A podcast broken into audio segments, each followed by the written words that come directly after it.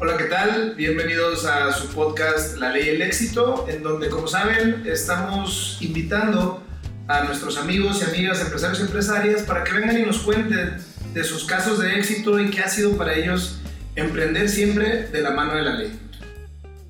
El día de hoy nos acompaña una persona a quien admiro, a quien respeto y sobre todo aprecio. Él es Rafael Ledesma Aro, él, únicamente para que sepan, es licenciado en Mercadotecnia y Comercio Internacional con una especialidad en interiorismo y desarrollo inmobiliario. Además de esto, es miembro del Consejo Directivo de Espacios que Inspiran, quien es operador de restaurantes en los que figuran La Borra de Café y la, y la Estación de Lulio. Hola Rafa, bienvenido. Hola Carlos, qué gusto. El gusto es todo mío, créeme. Yo no sé, Rafa, de hecho, eh, un, un, poquito para, para, para entrar en calor, y para transmitirle a nuestros oyentes. Como, como te he comentado, este podcast tiene la finalidad de que platiquemos, que platiquemos entre cuates, tú sabes que ya tenemos mucho de conocernos y, y, la realidad es que queremos que le transmitas a nuestros oyentes cuál ha sido tu camino en el emprendimiento, porque eh, seguramente lo saben, pero La Borra de Café es una de las franquicias con más crecimiento en el occidente del país, tiene muchísimo desarrollo y pues formas parte de, de, este grupo empresarial y nos gustaría que nos contaras qué ha sido trabajar en, en, en, este negocio, qué ha sido emprender, qué has hecho para llegar a este punto en el que te encuentras en tu vida, Rafa. Pues principalmente regalar mucho.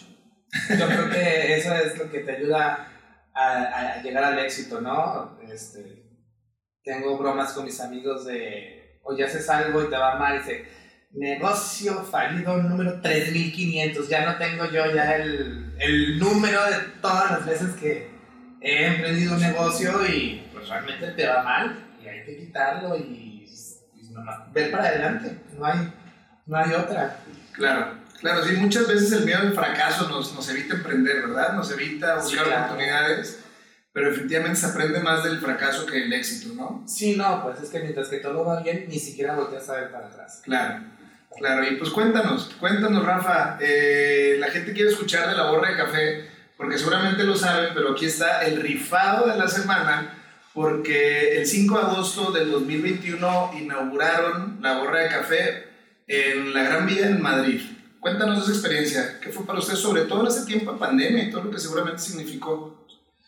Pues, para empezar, fue bastante sorprendente que nosotros estamos creemos que del otro lado están peor que nosotros y nosotros creemos, pues, es, estamos cruzados, ¿no? La verdad, España está muy tranquila. Eh, me imagino que los primeros 6, 8 meses, creo, fueron terribles. Creo que estaba cerrado prácticamente, prácticamente todo España. Solamente había lo que ellos llaman el, teca, el takeaway, es pides, vas por él y a tu casa, ¿no? Eh, este, de hecho, nos tocó eh, llegando, eh, a mi esposa y a mí, llegar a Plaza Mayor y que nos dieron un mesero ya bastante mayor. Me dice, hombre, que es mi primer día de trabajo después de año y medio. ¿Cómo? Sí, claro, o sea, la gente estaba confinada, el gobierno les estaba pagando, este, evitando el contagio, ¿no? Pero yo creo que ya la economía en este verano ya no pudo y realmente tú veías a, una, a un Madrid como el que conoces, digo, con cubrebocas, lógico, pero prácticamente igual. Restricciones, sí, horarios, tú sabes que Madrid no dormía, ahora cierra a la uni, pero hasta ahí, no, las reservaciones son por dos horas. ¿Tienes tiempo limitado para Sí, las reservaciones a las 8 te dicen muy claramente, ah, a las, 2 a las 12 termina su reservación. Digo, si sigues consumiendo y haces tus. Sí, siempre hay. Tus chistosadas de mexicano, pero bueno. Un pequeño margen en el que nos movemos, ¿no? Claro. Digo, y también tengo que yo dejar muy claro que yo, este, yo no lideré el, el, el proyecto como tal de la borra. De hecho, tengo muy. Yo soy miembro fundador, no soy miembro fundador, soy miembro del consejo. Este, somos 12 socios principales eh, acciones A de la compañía yo tengo muy poco que me integré a la operación y trabajo y cooperación con los socios fundadores. este, realmente es una startup y, y bueno, yo vengo de una familia donde eso del riesgo, bueno, más bien sí el riesgo, no es la, fanta no la fantasía, ¿no? Ya sabes que las startups están llenas de fantasías y de cuentos. Sueños guajiros. Claro, ¿no? Yo te, voy a contar el día que conocí al director de la borra, el, señor León Reyer. Lo conocí, este, estábamos en Vallarta y le dicen, oiga, don Rafael, este, queremos ir a platicarles un proyecto que tenemos. Pues los atendimos mi papá y yo, estábamos de vacaciones. Y lo primero que dijeron, es que queremos abrir 50 sucursales en 5 años. No, hombre, yo me di la vuelta, me reí y me fui. O sea, claro, sí, o sea, ¿y, ¿y, cuánto dinero tienes? Nada. Dije, pues no hay razón, con permiso. y bueno, mi papá al final, él sí le entró. O sea, él sí entró, entró directo yo era más escéptico, digo, realmente mi rama es el inmobiliario, entonces yo soy piedra, piedra ladrillo y cemento. Exacto, entonces estoy muy acostumbrado a ese tipo de negocios, o sea, con proyecciones financieras, pero con ladrillos, con ventas programadas, con, ya sabes. Entonces, cuando este, conozco el, el proyecto de la borra, pues mi papá entra, ¿no? Y yo creo que duré por lo menos dos, tres años muy al, al margen de, de, la compañía. Este, a los tres años, eh, yo empiezo a ver que hay una gran deficiencia en el diseño, en el mantenimiento de las, de las, de las sucursales, y hablo con León. Le digo, ¿sabes qué? O sea, la verdad, estás creciendo, pero estás creciendo mal. O sea, lejos de que, de que digas que vas mejorando, o sea, las sucursales se ven deficientes. Y León es muy abierto y pues, ¿y qué? Encárgate tú. Y yo, yo toda la vida he tenido adoración por, la, por los muebles, por el interiorismo. Dije, uh, dame, déjame pensarlo, ¿no? Conozco un amigo ya tenía un taller de, de, de, de, carpintería, muebles y todo, y, ya le digo, oye, ¿qué onda? ¿Nos aventamos, hacemos prueba piloto? Pues que sí. Y ya, mi hermano que ya trabajaba, él sí ya trabajaba dentro del corporativo, me dice, pues ándale, aviéntate. Y hicimos la primera en Aleira, carretera 390 Joaquín Preciado. Ah, sí, claro. Que sigue viva. sí, hay algo Y siguen los muebles.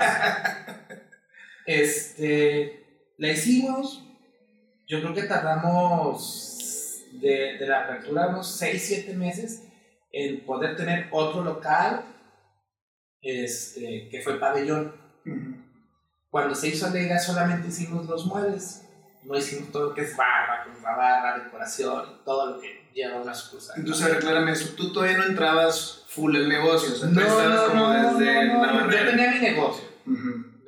Yo realmente, pues tú sabes mi historia, yo, sí, de, de, inmobiliario y llegué aquí y, este, y, la, gran parte de esa inversión de la gorra viene gracias a, a todo el trabajo que hicimos aquí en este, con este equipo, ¿no? Entonces, pues que viene el pabellón. Y yo así dije, oye, pabellón, vale, creo que era nuestra primera plaza para empezar. Mala la plaza, pero era primera plaza, ¿no? Entonces dije, no, yo sí me aviento todo, hago diseño, yo hago las propuestas, hago, hago, hago todo. Pues quiero que sepas que si vas ahorita son los mismos muebles, está intacta. Dije, mira, no somos tan malos. Y pues te puedo decir que al día de hoy llevamos 80 hechas. Nosotros, mi fábrica. Y así me empecé a integrar mucho con, con, con la parte de producción de la borra, no tanto en operación no, no tanto como operación. Claro, llegamos a las juntas de consejo por ser accionistas. De hecho, mi papá es mayoritario. Entonces, y mi papá está retirado. Entonces, realmente soy su representante. Ya tengo sí, un 1% de la. Este, empezamos a trabajar un poco más. Empezamos a, a, a, a llevarnos mejor, pues, ya como familia dentro del, del consejo y pues se viene el, el, el, COVID, realmente nos va como, como, o sea, financieramente nos va terrible, pues porque sí. No tienes espacio para que la gente entre. Tú sabes que el negocio es que la gente llegue y se quede. Sí, pues, pues. Y con consuma más, hacer tickets más grandes. Entonces, yo creo que llegamos a dejar de ganar entre 7 y, entre 7 y 8 millones de pesos semanales en, en el tiempo de pandemia. Entonces, es una startup, te digo, o sea, vives del flujo no vives de tus ganancias. Entonces llegó un punto que, pues, a los seis meses estábamos totalmente colapsados para proveedores, porque nunca cerramos, ¿eh? O sea, cerramos el tiempo que la ley... Sí, los botonazos y todo eso que... pero en cuanto nos daban, nos daban, como restaurante también, claro, entonces, alimentos. como los alimentos, sí nos dejaron operar. Era una operación muy, muy baja, pues, pero sí estuvimos operando. Este, entonces, pues lógico, la compañía llega con mi familia y hacemos un plan para poder apoyar a la compañía este, con recursos frescos para librar la racha todavía que quedaba. O sea, en esa situación en la que estaban del COVID, financieramente en el suelo, deciden inyectarle todavía dinero al, al, al negocio para echarlo adelante, ¿lo quieres decir? Sí, claro, es como el de Monterrey ¿Le sabes? sabes? A ver, ¿cómo te la sabes? Cuéntamelo, cuéntamelo. Pues. No se va a ir muy bien, pero se le caen 5 pesos al de Monterrey, al, al, al excusado. Dice, oye, por 5 pesos no meto la mano, pero pues agarras uno de 500, se lo echas, por 500, 5, sí. exactamente lo mismo. La verdad, la inversión que yo tenía en la borra no me representaban nada. O sea, bueno, pues si te va mal, pues nos va mal a todos, ¿no? No para meterlo la mano al excusado. Exacto. Pero bueno si te voy a ayudar, vamos sentándole ya así, Bien. con todo. Entonces, inyectamos dinero fresco para poder salir por lo menos seis meses, proyectando que, que esto acabaría este, en seis meses, que realmente sí, sí acabó en el sentido de, de, levantar tickets. Sí, claro. Aunque la pandemia no ha terminado, este, sí levantamos tickets, ¿no? Y empezamos a ver en Estados Unidos, que también pues los tickets son mucho más grandes, ¿no? Entonces, pues libramos, ¿no? Divertimos dinero, pero ya con eso yo ya entro mucho más al tema de, de, de la compañía. No, pues ya, y ahora sí me puede que te vaya mal, ¿no? Oye, Rafa, y, cuéntame, es una, es una duda que yo, que yo tengo, porque he escuchado a muchos inversionistas y a muchos financieros que dicen que los momentos de crisis son momentos de oportunidad. Los mejores. ¿Qué tomas en cuenta? ¿Qué valoras? ¿En qué piensas al momento de decir, a ver, estamos en una crisis mundial?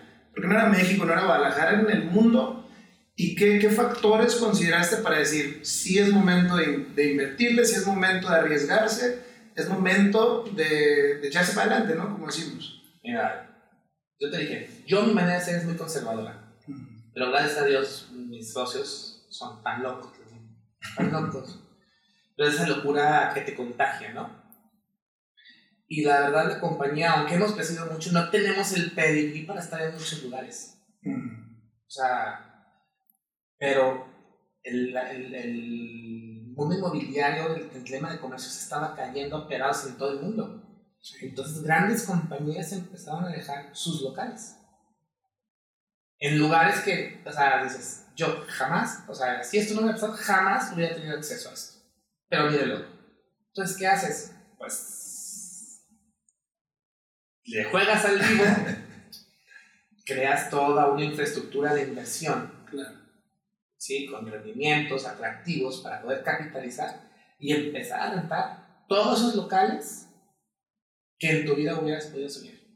O sea, realmente te puedo decir que en abril le digo que hicimos el Burra Tour. el Burra Tour, porque nos fuimos desde, o sea, recorrimos Chicago, de Chicago Loop, desde el centro, eh, San Francisco, eh, Los Ángeles, San Diego y Houston ya para este tiempo ya teníamos, o sea, ya, ya, están, ya, ya, tenemos las citas, ya tenemos las reservas y tenemos casi los papeles metidos. Nada más fuimos a verificar las, las, las locaciones. Las locaciones. Entonces, pues agarramos, ya estábamos en construcción en tres en Chicago y agarramos ocho. ¿sí? tenemos una que es perfecta, que te voy a pasar la foto. Está eh, en la esquina de, de, la Michigan Street con, el, con el río Michigan que desemboca a una cuadra en el lago Michigan. Entonces estás frente a la, a la Trump Tower. Estamos en la pura esquinita. Entonces vamos a, vamos a hacer el primer café mexicano en una Main Street que te puedes tomar una selfie con la Torre Trump atrás para que nuestro... sí, para que le dé gusto, ¿verdad? Para que le dé muchísimo gusto al expresidente norteamericano. Lástima que no pueda ver la seña que estoy haciendo ahorita. Sí, pero es una super, es una super locación, ¿no? O sea, esas cosas no había manera. Claro. Era imposible.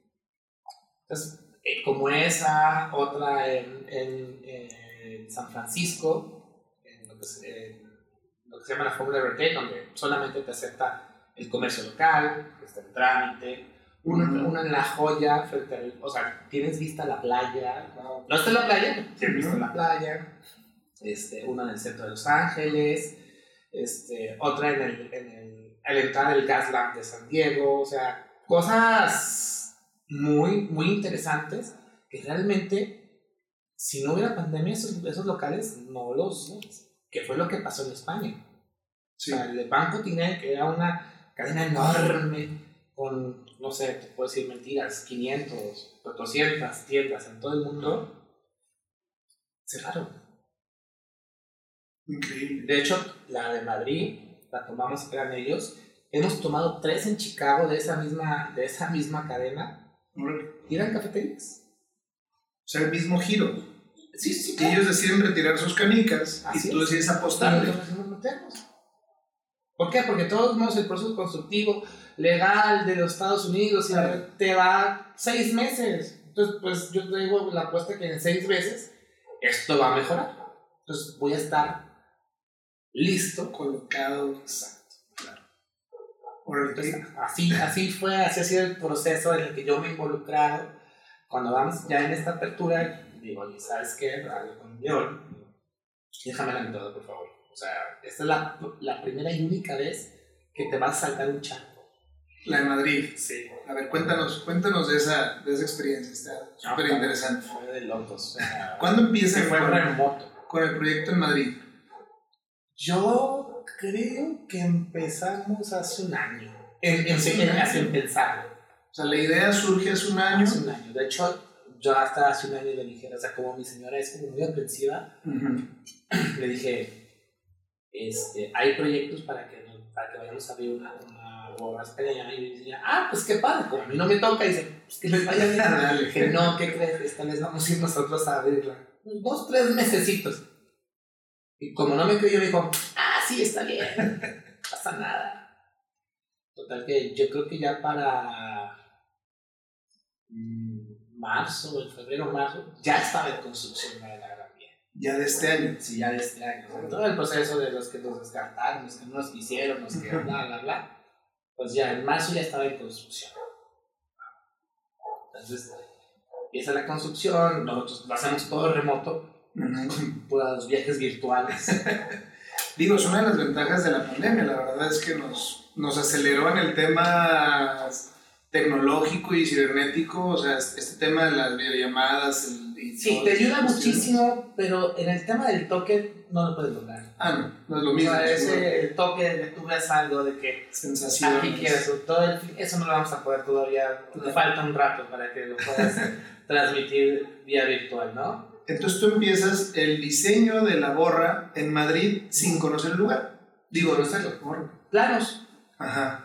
O sea, con planos, ideas, empezamos construcción, empezamos renovación, o sea, empezamos a crear todo un, un nuevo concepto que no, está, que, no, que no, que no existía en, en, América, pues. Porque, o sea, de hecho, se hacían las de México y cuando empezamos a abrir en Estados Unidos, creamos un nuevo concepto para Estados Unidos, o sea, más fresco, más más minimalista. a la medida. O sea, sí, sí, más minimalista. Sí, claro, con los toques muy mexicanos. O sea, en Estados Unidos empezamos a poner el, bakery dentro de la, de la, de la, la sucursal. Entonces, pues hay sucursales que estás viendo que están haciendo pan. Ay, qué padre. Y huele a pan. Y entonces ya pones la concha, el Garibaldi, cosas muy mexicanas, que, que, es pan y que pues, el americano siendo pan y mantequilla. Pero. Con eso, no, pero la verdad es que nuestro país se caracteriza por muchísimas cosas, pero una cuestión es la gastronomía. Claro. No hay nada, una concha con nata o una cosa de eso. ¿no? nosotros al final no somos restaurante, somos una cafetería. Pero el concepto del pan pues va muy bien, ¿no? O sea, y si piensas en transmitir este, este... Fíjate que pusimos chilaquiles y fue una bomba, ¿eh? O sea, sí pusimos chilaquiles en, Estados Unidos y son una bomba, o sea, sí. no le gustan los chilaquiles? Aparte digo, tú sabes que Chicago es sí, México muy, muy norte. Muy, muy mexicano. Sí, sin lugar a dudas. Y regresando a Madrid, entonces empieza el proyecto Playa Marzo Madrid. El proyecto, empezamos con, con la construcción de, de, de, de muebles, este digo, tratar de hacer todo nuevo, ¿no? De hecho, eh, buscamos maderas que sean solamente del trópico de México, la, la, la, todo, todo darle un poco de, de, orientación, ¿no? Matiz mexicano. Pero no se tenía pensado nada como, como el tema de como el tema de cómo lo vas a transmitir. O sea, esa es la verdad. Entonces, yo tengo un amigo en imagen que siempre me quería vender algo, ya sabes. Entonces a mi producto, yo decía, yo mi producto no, no lo anuncio. O sea, la verdad. Solo se anuncia. Solo se anuncia. Pues, vendo departamentos, vendo café. ¿Cuándo has visto que Starbucks salga en televisión? Le digo. Sí, claro. No, mi producto no. Bueno, total que se, enteró de la apertura dale, dale, dale. Oye, no sé mal, contrátame algo, lo que sea. Contrátame algo. Y yo con, con la idea de, de, de, quitármelo de encima, digo, ok, va, pero quiero Fernando Familiar tra transmitiendo desde España. Y el solito me dice, no, bueno, pero es que también pides mucho, o sea, Fernando no, ahorita con COVID no sale, creo que nunca ha salido. Digo, no, es que pues es lo que me interesa, o sea, si lo que voy a hacer es transmitir un evento público con fines económicos, ella se me hace para mí la, la indicada. Claro, y Rodrigo Pacheco, que es hablando de negocios, ¿no? pero Rodrigo Pacheco no transmite ese, ese power que tiene Fernanda Familiar, Fernanda Familiar tiene 7.500 millones de seguidores y el 50% son mujeres. Entonces, Los oyentes son muy distintos. Claro. Y así quedó, no dije, ya me lo quité de encima. A los 15 días me llama. Oye, que vuela. ¿Cómo? Sí, dice que Fernanda encantada, va. Y yo, vaya. ya cuando dije. Cuidado con lo que deseas. Sí, claro, no, y aparte ya sabía de cuánto iba a ser el. Dije, no, deja que pase el costo de los patrones. el costo, lógico, le llega a la parte de, de, promoción de la, de, de, la compañía. Y este. Y León dice, ¡Ah! no podemos. Y yo, ¿Cómo?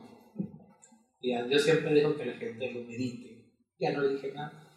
Y estábamos en España, ya, ya estando en España, todo el team. Digo, háganle a Juan, que es el presidente. Dile lo que nos va a costar, pero dile que le puedo conseguir 7.5 millones de inversionistas. Le dije, que es el público que maneja Fernando. Juan es el que se encarga de todo el tema de promoción económica y, de, la compañía. Entonces, pues, y es el presidente. Pues en ese momento me autorizó ya. Pum, pum, pum. Hablas y va, juega. Fernando llega el 3, que los quiere ver el... No, llegaba el 2, no sé. Total que nos vimos como tres días antes. Sí pasa. Sí. Cenamos a platicamos de todo, menos del amor. y, y, y, entonces dije, bueno, ya viene Rodrigo Pacheco, está Fernando Familia transmitiendo, pero digo, falta alguien de Jalisco, ¿no? O sea, falta alguien de Jalisco. Y aparte, que no hable de negocios. O sea, ya no quería alguien que hablara de negocios. Quería alguien que transmitiera... El concepto. No, más bien filosofía. Ah, ok. Y pues tengo el gusto de ser muy amigo de Yuri Atalay. Y pues, ¿qué hago? Oye, Yuri, ¿no te gusta? Ya sé que tú eres Black Coffee Gallery Foundation, I know. Pero ¿no te gustaría venir y cortar el listón? Claro, Rafita. ¿Cuándo? Te mando el itinerario, tú ya me dices que abuelas y. Pa, pues total que sí fue. Fue de verdad un espectáculo, el speech que se aventó, eh, pero con, otro, con otros tintes, ¿no? Sabes, con el tema del corazón, del sentimiento, del esfuerzo. Y, y todo el mundo está así. Ya sabes, ¿no? Y también es otra persona que tiene otros milloncitos de seguidores, sí, supuesto. Entonces, pues se volvió un boom. La, la, apertura sí se volvió un boom. Logramos ser mediáticamente, llegamos a, a, a donde queríamos y, y sí, son, resultaron muchísimos interesados y llamadas y llamadas y llamadas y llamadas y llamadas. Entonces sí, realmente fue una muy buena experiencia. De hecho, te digo que yo soy el, el negativo de la compañía, ¿no? Este, nosotros llegamos do, un mes y medio antes de la apertura. Entonces, pues, León, 15 años después de que llegamos, se fue a París. Y llega. ¿Qué crees? Y yo, ya sé, ya sé, ya sé qué va a decir, ya sé qué va a decir. Esperando el... Eh, encontré un local en Champs-Élysées y dije, estás loco. Ah. Estás loco. Déjame abrir este, le dije. Ya vemos Champs-Élysées. Así quedó, ¿no? Lógico que como siempre él iba a rico y me echó papeles. ya estando allá, Rafa, quedado allá. Yo voy como a los 15, 22 días no hay un solo local. Ese es el único local que está en todo Champs-Élysées disponible y le hablo. Ok, está bien. Sin ver, vale.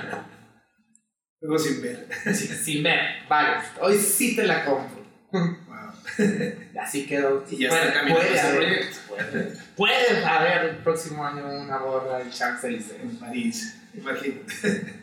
Oye, Rafael, pues te escucho, la verdad es que, que eres, eres, eres, mucho corazón, eres muy hecha para adelante, con sus reservas, entiendo que son todo un grupo, todo un equipo, que eh, digamos que no le tienen miedo al riesgo, pero siempre ahí al lado de todo esto está lo aburrido que nadie quiere hacer, que es lo que comentabas, lo que comentabas ahorita, lo financiero, lo legal, el papeleo. ¿Cómo le hacen para encargarse también de, de, de la visión pero también tener eh, todo esto preparado, porque una sin otra no funciona. O sea, puedes ser visionario y puedes ser arriesgado y todo, pero si no tienes también esta parte, vamos a llamarle técnica, eh, puedes, puedes darte unos tropezones tremendos, ¿no? ¿Cómo lo logras? No, y nos hemos dado, ¿eh? O sea, digo, al final te digo, o sea, la, la, borra es una parte de mis negocios. Este, yo te, más me dedico al inmobiliario. Uh -huh. Tú sabes que hace 14 años, no sé, 14 años caí aquí en las manos de Luis Jorge García por un tema inmobiliario mal hecho. ¿Sí? Sí. ¿Por qué? Porque te arriesgas en un tema que no conoces. Te asocias con gente que no conoces. Cuéntanos esa experiencia. La verdad es que es un caso Eh, público. es, sonado. es un caso público, fue un caso sonado, fue un proyecto muy exitoso por lo menos a la vista. o sea, Sí. Fue el mejor hotel que existió en Punta Mita cuando se abrió Punta Mita, digo, quitando al Four Seasons que ya son cadenas may- mayores, o sea, que es cadenas y asuntos mayores, pero pues la tranquila fue el boom para Punta Mita, que realmente no era Punta Mita, era Litibú, Ujú. este, pero sí, o sea, te digo, eso, eso, ese, ese proyecto lo empezamos en el 2006. Abrimos, creo que la el soft opening ya del resort fue en agosto del 2008. Correcto. Y este, y pues mal, o sea. Ahí todo iba bien, me imagino, ¿no? Ahí No, no, no, no, todo bollante. empieza. Acuérdate que lo que mal empieza Mal acá. mal. Se hizo todo el esfuerzo por tratar de llevar las cosas bien. Ujú. Este, también nos pegó mucho la crisis del 2006, esa, es- esa es la realidad. O sea, Guadalajara estaba viendo popas, o sea, Guadalajara todo costaba un millón de dólares. Todo, todo costaba un millón de dólares en Guadalajara, ¿no? Entonces, vender producto de un millón de dólares en Vallarta, frente a mar, en, en un lugar paradisíaco, o sea, tiene todo el sentido del mundo. Llega la crisis, deja de haber créditos para Second Homes. Sí, vendíamos un, un, un producto que no se conocía mucho porque se llama Fractional. Que es una copropiedad. Sí. Y le explicabas a la persona y el último que te decía, ah, un timeshare. no, no, ese es un fideicomiso. Pero no voy a llegar al mismo lugar. No, puede que le toque otro. Ah, es, es timeshare. Entonces, pues fue complicado, ¿no? O sea, todo, el, todo el tema desde marketing para convencer a la gente que no estabas vendiendo tiempo compartido. Tiempo compartido, que estabas vendiendo un fractional. Claro. Y también pues con un hotel que tenía este, un permiso para construir 250 departamentos y terminaste haciendo 25 departamentos y 20 cuartos hoteleros pero con las albercas, instalaciones y jardines de uno de 500. Sí, entonces, entonces, pues, se intentó, se intentó, se intentó, se intentó, se, se, la verdad, nosotros, a mi familia nos fue terriblemente mal, o sea, de, de, de, ser el proyecto que, como todos decimos, es, con este salgo de pobre, no, me retiro, con este me retiro. Yo ya me veía a los 35 años sin hacer nada. Jubilado. Jubilado totalmente.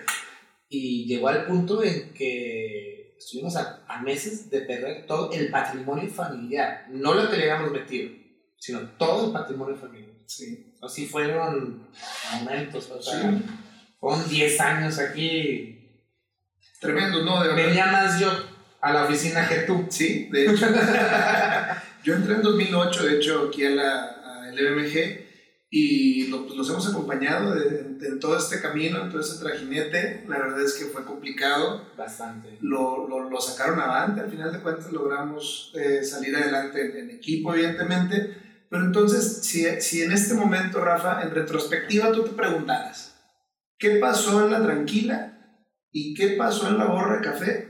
Que uno fue una cosa tan tremenda como comentas y, hoy, y otro, la borra, Hoy por hoy es un negocio avanzando, creciendo, caminando, con expectativas en Madrid, en París, etc. ¿Cuál crees que es el punto de diferencia? Mira, la Tranquila nació grande. O sea, la Tranquila era un proyecto que de inicio sabías que necesitabas en el número de millones, de en el número de ceros, ¿no? Ya sabes, y de la, y de la moneda que, que, que vale. Entonces, pero con una expectativa de venta una expectativa, con, con, con, proyecciones financieras de venta de, nunca con el dinero en la mano. La borra, pues gracias a Dios nunca hemos tenido dinero, pero es un proyecto que se hace poco a poco, ¿sabes? O sea, empezó con una sucursal y esa sucursal le tardó dos años en abrir la segunda y un año en abrir la tercera. Pero tú puedes decir que ya, no sé, cuatro años y teníamos 10. Ahorita llevamos 9 y ya tenemos casi 90. O sea, pero es, es que es, es, la bolita de nieve, ¿no? Claro. El problema es que yo me hubiera aventado con la boca y decir, oye, voy a rentar 100 locales ahorita claro. y a ver cómo consigo el dinero para llenarlos, ¿no? Es exactamente lo, lo, lo, lo, contrario entre un negocio y otro. Ya. O sea, la borra ha, ido creciendo orgánicamente, la borra ha ido, digamos, paulatinamente en función de su propio crecimiento. En la capacidad que tienen de, la, de captación de, de, de, inversionistas y de captación de créditos. Esa es la verdad. Uh -huh. O sea, somos una, empresa que vivimos de la, de, de la captación de recursos. O sea, empezamos con franquicias, la verdad, las franquicias no se las recomiendo a nadie. Entonces no es una franquicia, fíjate, ese es mi primer error. Sí, no. Hay franquiciatarios, sí, uh -huh. sí hay. Sí hubo, sí se vendieron franquicias, sí existen franquiciatarios, pero ya la borra ya no vende franquicias. Okay. O sea, la borra te puede hacer socio de una sucursal. De una sucursal. Más nunca un franquiciatario. ¿No funciona ese modelo? No, porque, porque es más fácil operar 50, 60, 70 que estar, que estar dándole atención a 70 personas que operan como quieren. Claro. Y que tienen grandísimas ideas. Porque ya sabes que todo sí, el mundo, no es, no es criticar a nadie, todo el mundo tenemos grandísimas ideas para nuestro negocio. Sí, pero el día de mañana ibas a encontrar tamales, ¿no? Exacto. Cosas así. ¿Por qué no vendemos tamales en la borra? Se claro. venderían increíbles tú. Pues porque no puedo vender en las 70 o sea, tienes que pensar que no es la tuya. Yo creo que es todo un esfuerzo claro. de, de, de, logística para repartir lo mismo en cada una de las sucursales. Ok, está bien, quieres vender tamales, porque nada más que tienes que ponerle tamales a todas las 70. Listo. Claro. ese tipo de, de, de situaciones nos llevó al punto de no más franquicias. Y volvemos a lo mismo, ¿no? O sea, es este tema de que el crecimiento y el desarrollo se, da en función de la capacidad. Ah, claro. No, no en función del, del, sueño, ¿no? De sí será padrísimo vender tamales, no, pero... padrísimo. pero ¿cómo, no? no? Ya cada gente con las ideas. Sí, ¿cómo no se me había ocurrido? Todos tenemos grandes ideas. Sí, sí, claro. Y se vale, y se vale, pues, pero... pero hay que hacer un poco más caso a la experiencia. A nosotros como, como, abogados también nos pasa, ¿no? Luego el cliente llega con la idea brillante y así vamos a resolver el caso. Ah, pues, sí, mira. No, pues para que lo contrataste, ¿no? Me diste contar. No, la verdad es que siempre es muy valioso el insight que dan los, los, los clientes, porque es su negocio, es su trabajo, es su idea, su visión, su patrimonio incluso. No, no, sé, hay otras variantes. Claro. Sí, Hay sí, que ellos no las alcanzan a ver. Sí, y es lo que yo creo que has hecho, eh, Rafa, o que he entendido ahorita, o que se ha hecho, vamos a hablar de, de espacios que inspiran, que ha sido esta diversificación, si es correcto, de obligaciones, de responsabilidades. Que no está todo en uno. No es León, no es Juan, no es Rafa. Son todos aportando su granito de arena a un proyecto que en conjunto está padrísimo cada quien tiene sus virtudes, ¿no? Esa es la verdad. No sé por qué la gente piensa que yo tengo la virtud de, de, de, convocatoria y de hacer festejos. Entonces, alguien los mal, mal, informó. Entonces, ahorita, a partir de nuevo, me voy a encargar de toda la imagen social de la gorra. Ok, qué padre. ¿Y eso qué consiste? Eh, hay muchas cosas como patrocinios, este, eventos importantes festivales de cine, donde te piden apoyos de diferente manera. Entonces, ahí es, después del, del, evento de España, que sí, te digo, llegó a mucha gente, que se vio muy bien, se vio con, un buen platillo y la verdad, y pues todo lo padre que la gente pudo ver en redes, en noticias. Yo hablo con él y dije, ¿sabes qué? Después de esto, ya no podemos hacer eventos Medianos. Medianos. Que demeriten la marca, porque tú ya le diste esto. Pusiste la vara en alto. Ya pusiste tu vara en alto. O sea, a ti ya te ven como una empresa que eres capaz de llevar medios, este, artistas, bla, bla, bla. Entonces, ya de esta, de esta, de esta ya no podemos.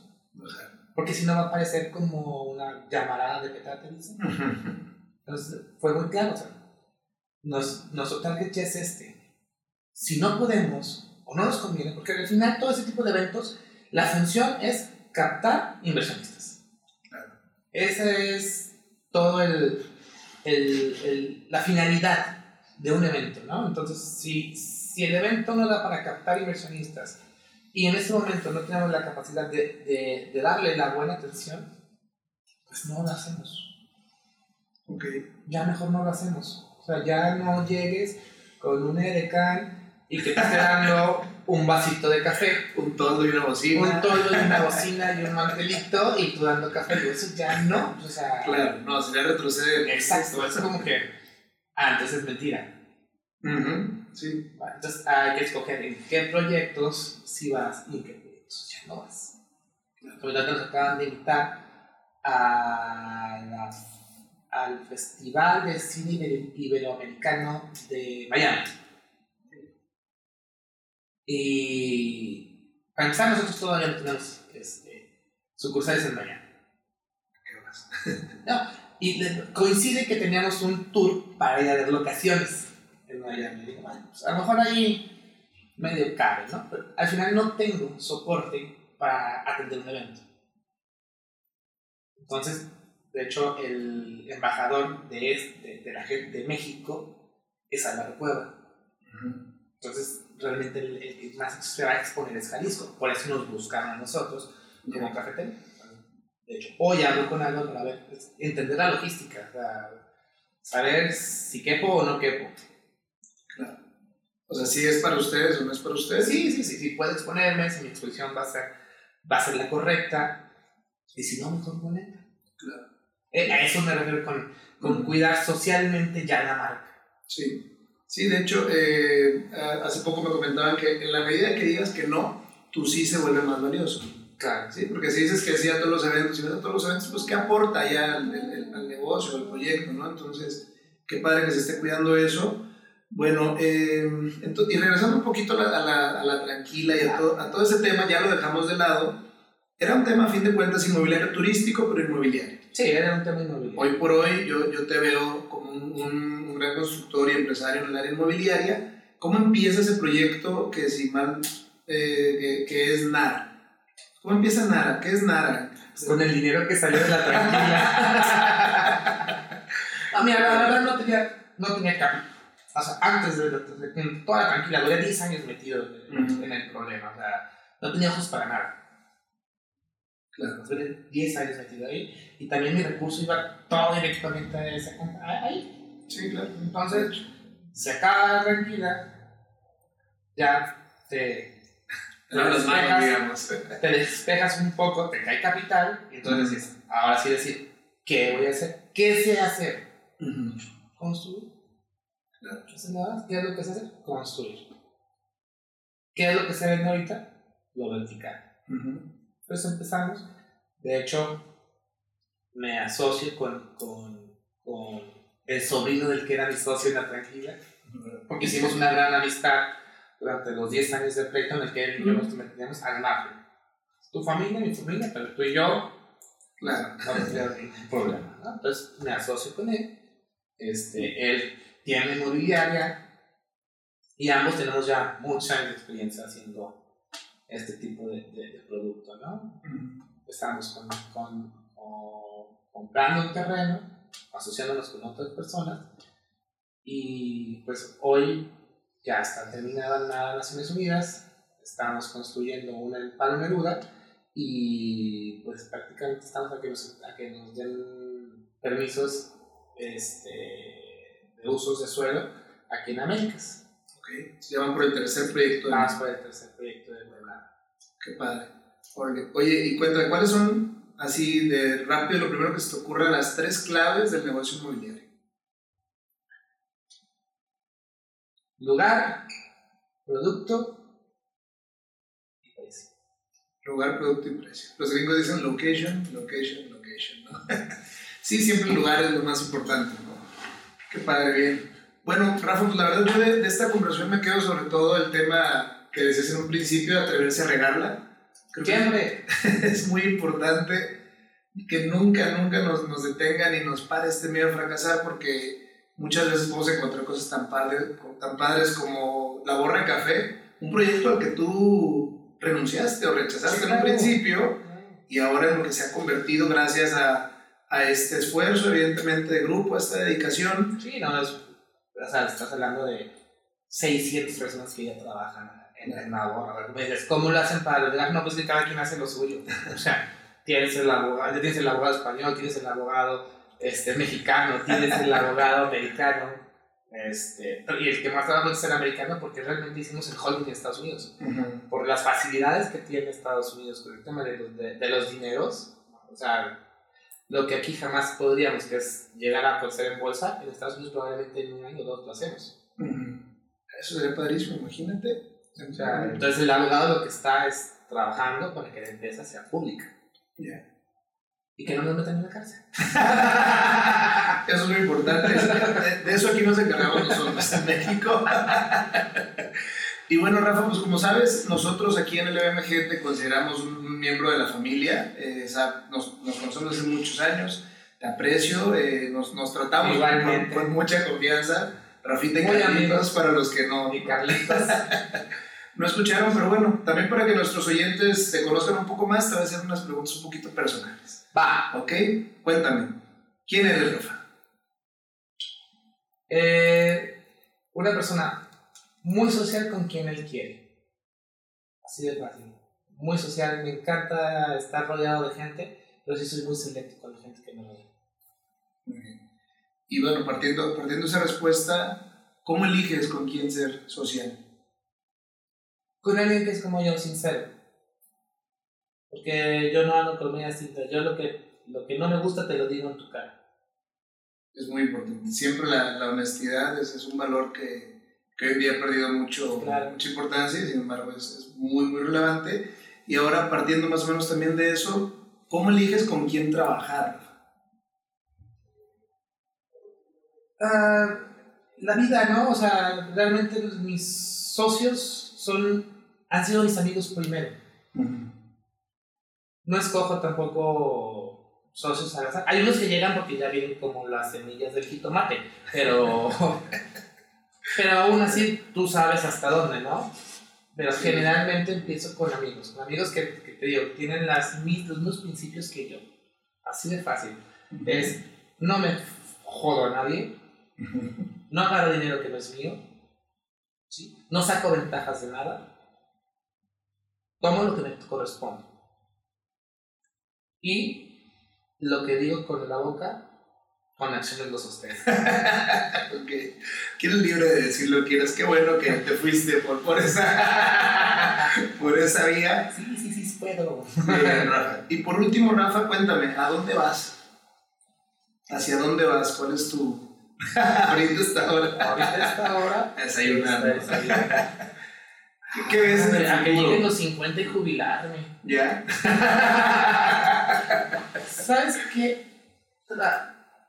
Eh, hay, unas, hay, hay, una parte de mi vida que, que si tú no me has, hay algo que no me preguntaste era tranquila te arrepentirías jamás me hubiera arrepentido de la tranquila todo lo que sé todo lo que aprendí lo aprendí por ese negocio lo bueno, lo malo, o sea, lo bueno para hacerlo, lo malo para no hacerlo, claro.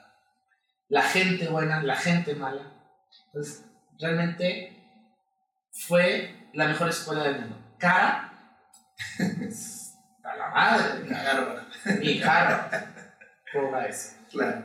Pero fue lo mejor. Y fíjate que me tocó este, ser el chalán de Jesús Gallegos que al día de hoy te lo puedo decir, es, fue mi sensei. Una persona que trabajaba como 26 horas al día, no sé cómo, pero, pero realmente me traía de su Hugo Sánchez. O sea, era el que te llamaba a las 2 de la mañana y quiero esto. Y tú, ¿es en serio? sí, ok. Pues todo ese tipo de cosas, este estar con gente que de verdad le, le, le, le sube el agua al tinaco a grandes cantidades, te ayuda. Sí, sin duda. Te ayuda a forjar un carácter. Entonces, ya, ya forjar y, y, a decir a dónde quieres llegar, ¿no? También aprendes cómo terminan y dices, también lo quiero llegar ahí. Por supuesto. Sin duda. Sí, hace poco escuché una, una frase que decía que nadie, nadie es tan tonto como para no, no tener nada que enseñar, ni tan sabio como para no tener nada que aprender. Y como decíamos, decíamos en un principio, eh, los fracasos nos, nos enseñan mucho más que los éxitos. Y pues bueno, Rafa, la verdad es que me da mucho gusto verte tan bien y tan exitoso aquí con, como parte de la familia de Muchas gracias por haberme invitado. Al contrario, créeme que es un placer y esperamos verte pronto. Y pues a nuestros oyentes no me queda más que agradecerles que han estado con nosotros en este segundo capítulo y los invitamos a que nos escuchen en sus plataformas favoritas.